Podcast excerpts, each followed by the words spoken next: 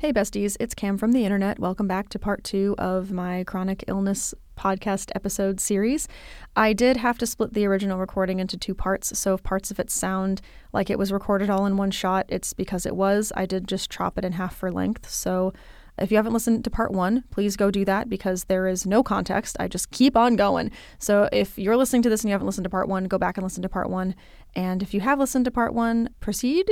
I don't know. I'm not your mom. I can't tell you what to do, but uh, enjoy. When I was twenty-two, I had for the first time made a friend who was also chronically ill.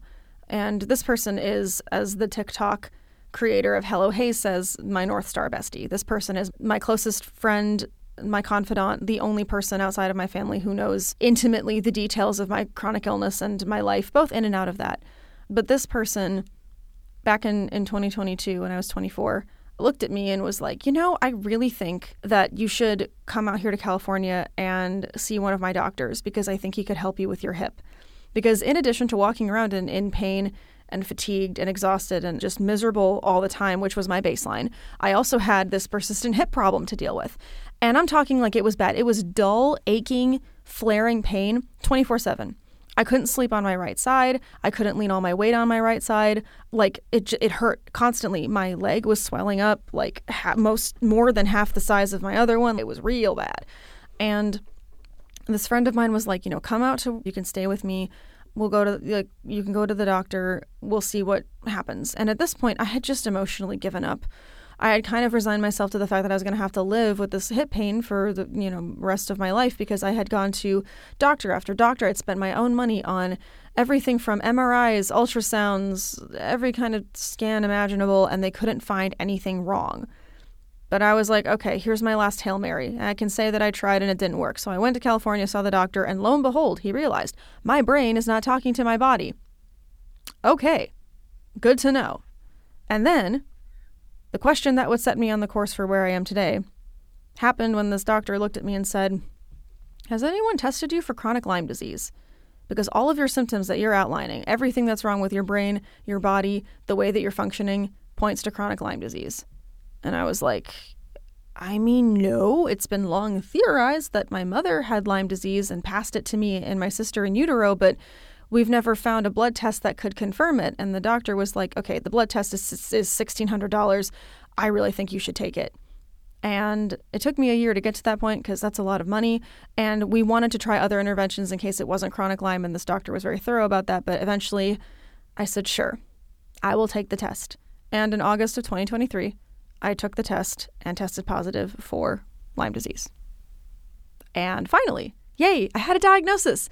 This was great. Not really. I mean, I was incredibly screwed up in the head about it. I was torn between like, hallelujah, at long last, I have this diagnosis. Everyone can shut up. I have a diagnosis. I can say I have chronic Lyme disease. Listen to me. Help me.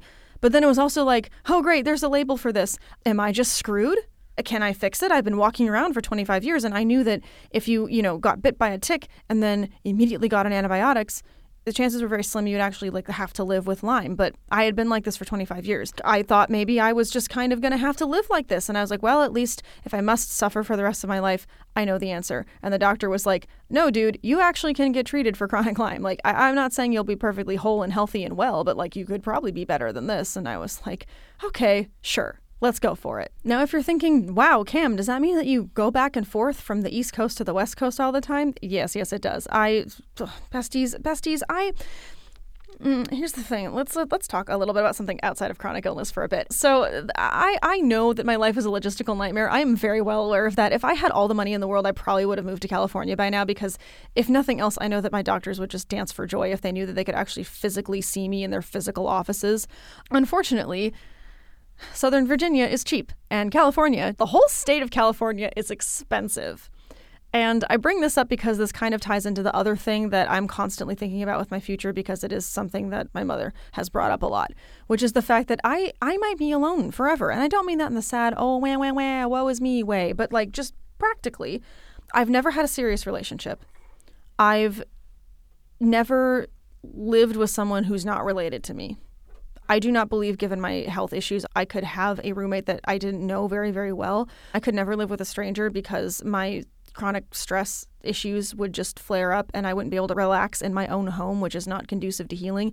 Fun medical fact time, I have something called adrenal insufficiency, which means that my adrenal glands, which is part of how your body processes stress, it's where adrenaline comes from. Those adrenal glands of mine are shriveled up. They're like little raisins. They're not supposed to be like little raisins. They're supposed to be like little raisins like when you die. I'm twenty-five and they're like just, they don't exist. They have nothing to give. So my body is stressed out all the time and so is my brain, but that's just the P T S D. Anyway, all of that together means that my financial options are tied to where I live more so than an average normal person because I can't just go out and get a roommate, go out and get a second job. As of this recording, I'm self-employed. I am trying to get a job working for like someone else, like a company, like a, like a normal nine to five la la la job, mostly because I want the insurance. Um, I want the health insurance. I'll be off my parents' health insurance when I'm twenty-six, which is in April. But also, I like working for and with other people, and I want my freelancing to be a side hustle. And if I had both of those things, if I had the freelance work and I had a full-time job, I might be able to make it work. If nothing else, I'd be able to fund all the plane tickets and the healthcare. And I'm so immensely grateful that at least I don't have to pay for a hotel. I can stay with my friend and their family and get healthcare. So yay. Chronic Lyme diagnosis. Congrats, Cam. You have this. Go forth and get treated. A lot of this is unfolding like during my periods of absence from TikTok. So now we get to the point where all of the stuff I'm about to talk about directly coincides with the times that I was like notably absent from TikTok. Like if you go back and look through my history, which I think some people have done, not in a like, creepy way, but like they've commented on like, oh, Cam, we haven't seen you around. Like, are you okay?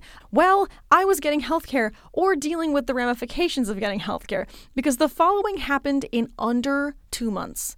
In less than sixty days, I was body slammed after body slam after body slammed with the following. The first thing is that my lymphatic drainage system is flipping out. The lymphatic drainage system is one of the largest detox systems in your body. It's what keeps toxins flowing out. Mine already didn't work, but it started flipping out about a year ago. What happened about a year and six months ago is that I got a tattoo. And apparently even the cleanest tattoo ink in the world, which I have a tattoo made of ink that is not toxic. It doesn't have charcoal or sulfur or metal in it. It is clean and vegan and it was designed for chronically ill people. But apparently that was too much for my body. I have a small tattoo on my inner upper right arm that I got because I wanted something that I could have that was mine, that was an exertion of my agency over my body, that was not tied to being sick or anything other than just being a person in her twenties who wanted a cool tattoo. And when that started causing lymphatic drainage problems, my doctors and I were in denial about the fact that it could be the tattoo, and then they found flecks of tattoo ink in a scan of my lymph node after I went to the E R because my lymph node was swelling so much it was making me gag, and so the long story short is that I have to get the tattoo removed. And I have all sorts of problems with that. Namely, it's going to have to be surgically excised from my arm, which is going to be expensive, but they can't do traditional laser removal because that's like pounding the ink apart under the skin and trusting the lymphatic system to flush it out. But the problem is that the lymphatic system doesn't work. The machine is broken. So I have to get it surgically cut out of my arm, which means it will leave a probably pretty long scar. So that's really fun to confront. That screwed me up a lot because for most of my life, my body was treated as a sack of meat for diagnostic purposes. And I'll talk about that in, in a little bit because I know that I've given a lot of overview and not a lot of my emotions, which is probably what most people are here for anyway, because we as human beings want to hear emotional stories. But the second thing I got hit with um, was the knowledge that my gynecological history was not something that could be ignored anymore. In my family, on my mother's side, there is a long history of everything from P C O S and endometriosis to ectopic pregnancies. My mother went to the hospital, to the E R actually, with a four-inch cyst in her abdomen, that's ten centimeters, that she had to get removed along with a full hysterectomy because it was like pressing down on her uterus and also on her bladder. You can imagine how much fun she was having that day, like yikes. So I was told, go to the gynecologist. This is probably hereditary. I don't like the gynecologist. I can't actually see a gynecologist because they can't do an internal exam. The thing with internal exams is that if your body does not allow that to be performed, you have to go to pelvic floor therapy and use dilators to make that happen. I do not want that, but I have to do it because I need to do an internal exam. Because if there's anything wrong with me down there in that region of my body, that needs to be dealt with and diagnosed ASAP. Because otherwise, if left to its own, it could cause an immense amount of complications. My doctors are very gung-ho and serious about this. I don't want to do pelvic floor therapy. Something else I have to take up in therapy, regular therapy, which is just great. The third thing that has been the most crippling, I guess, is the mental health symptoms have only gotten worse. I am so depressed, gang. As of this recording, I am so depressed, which we all kind of knew. I mean, to people outside of me, I don't know how it comes off, but to me, if I scroll back through my TikTok, kind of this visual video documentation of what I look like and how I speak, the light in my eyes is like dying with every passing video. Even if I'm talking about something that I am immensely passionate about, like the Locked Tomb, the light in my eyes is just like dropping down to nothing. And it's because the depression and the anxiety, mostly the depression, have only gotten worse. And after, you know, reciting all the other stuff going on in my life during this time, you know, everyone and God, all my friends and my therapists, my doctors are like, oh, gee, we wonder why. But the fact remained that my doctors, my therapist, and my friend, aforementioned North Star bestie, are all kind of like, dude, you can't ignore your mental health anymore. This is part of your medical care. You need to get help for this. You need to talk to a psychiatrist and try to get medication because nothing else is working and you are suffering and you're not going to have the mental and physical capacity or wherewithal to treat this, to survive treating your chronic Lyme.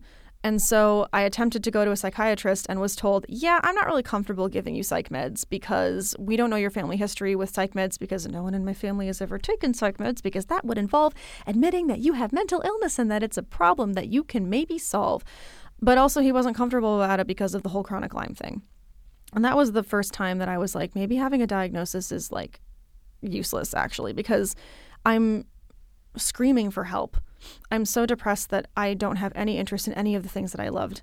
I, I can't write, I can't read, I can't enjoy T V shows or video games. I'm a shell of a human being right now. I'm screaming for help. I'm spending money on therapy and now a psychiatry appointment, and you're telling me that you can't help me. Are you joking? He wasn't joking. Well, we'll get there in a minute. He wasn't joking, but things have changed since then. So all of this is happening in the span of two months. And I'm just sitting there like, huh, okay, well, this is really miserable and I hate this a lot, but I guess I'll treat the chronic Lyme since that seems to be what everyone and God is waiting around for for me to do. And so this part of the story ends now because I can't see the future, where I was in California for a week and a half to get medication to start treating chronic Lyme. So for the next month, I'm going to be taking an intense combination of antibiotics, antifungals, and a chelator to pull the infection out of my body and kill it. It is not going to be pleasant. It is not going to be easy. It is not going to be fun. If I'm notably absent from the internet again, you'll know why. Um, as of the date that this podcast is posted, I've been doing the treatment for two days. So I'm trying to record as many episodes as possible so that I can keep posting them, but I might not be that well. So yeah, that's the end of the chronic illness saga as of now, as of this recording. We just covered twenty-five years. Congratulations. I hope you feel accomplished. I hesitate to say, let's wrap this up by talking about the trauma because like, nah, but this is just a brain dump episode. Let's be really real with ourselves. So here's the thing. All of that said, the past year has been a lot.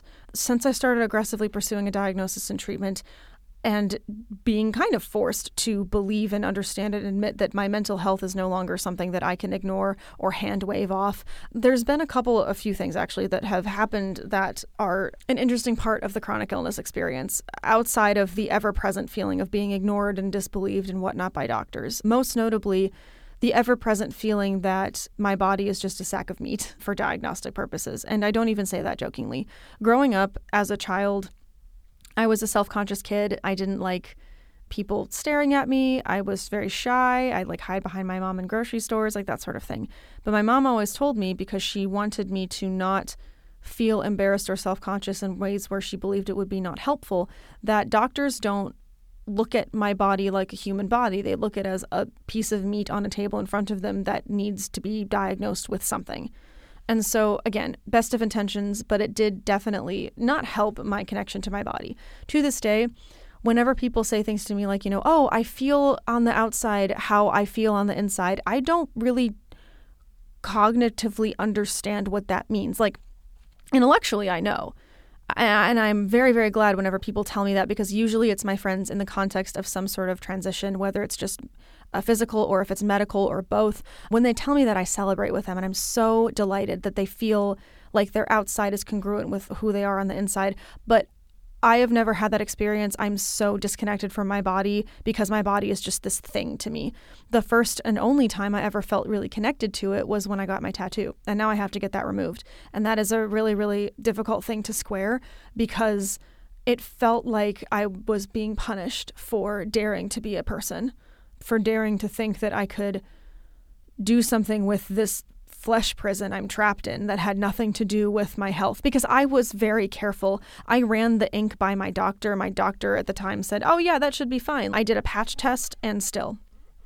And that's not the only time that something like that has happened, but it is the most notable. My body is just this thing that I drag around, and I try to be a human being in spite of it. It is not connected to me in any way that matters. My body is a hindrance. It's a piece of crap, and I don't like it, and I I don't think that that will ever change. When I was younger, I really, really hated how I looked, mostly because chronic illness meant that I couldn't control it. No matter how hard I tried, I wouldn't be able to lose weight intentionally. Not that I ever needed to, but I felt like I did because I hit puberty so young that my body changed so fast. And for a while, even my own mother was convinced that I was like eating food that I shouldn't behind her back and gaining weight, when in reality, my shoulders were just broadening. My mother is very slim and very small, and I am not. I have broad shoulders. I have wide hips. I have muscle. Uh, my mother has none of those things. And so she she was worried that because I wasn't stick thin, skinny, willowy, pretty in the traditional nineties era model sense, that I wasn't going to get respect out there in the world. And it's just that my body was built different. And when I learned when I was eighteen that I could actually, if I worked out in specific ways, build muscle, I was thrilled, because if I couldn't be pretty in my mother's eyes, I could at least be strong. And I took self-defense classes for that reason, and because it never hurts to learn how to defend yourself, especially as an A F A B person walking around out there in the world, but also because at least I could use my strength maybe in defense of other people, which I have, unfortunately, but also fortunately, had to do. You know, like, I could actually be an intervening bystander, and it sucks that we live in a world where that has to happen, but at least I could do it. But then there was also the interesting experience of being asked to admit slash driven into the corner of admitting that my mental health does have to matter. To be clear, like I said at the beginning of this entire story, I have been aware that I've been mentally ill for most of my life, since I was at least twelve years old, probably younger. But because I was told growing up that I could not talk about it, I must not talk about it, because it would just get me mistreated by doctors, it led to a pretty strong mental block around ever bringing it up. And it took my doctors saying something and my closest friends saying something to be like, oh yeah, maybe I have no choice because my friend is right, which they're often right. Let's be real. They don't listen to this podcast, but they know that I think that they're right, and they gloat about it affectionately. But they looked at me and said, you know, you're probably not going to survive this chronic Lyme treatment if you don't at least try to work on your mental health. Not from the sense of like, oh, you're failing as a human being, but like, you need medication. Like, your brain chemistry is clearly messed up. Like, you need help. And it helps that this person has gone multiple rounds with psychiatrists and psychologists and psych meds, and like knows what they're like, has that lived experience to tell me about and to help me advocate for myself. And the other thing, hmm, this is where I get choked up a bit. The other thing is, like I said, I had been going at it alone since I was sixteen. My medical advocacy was gone.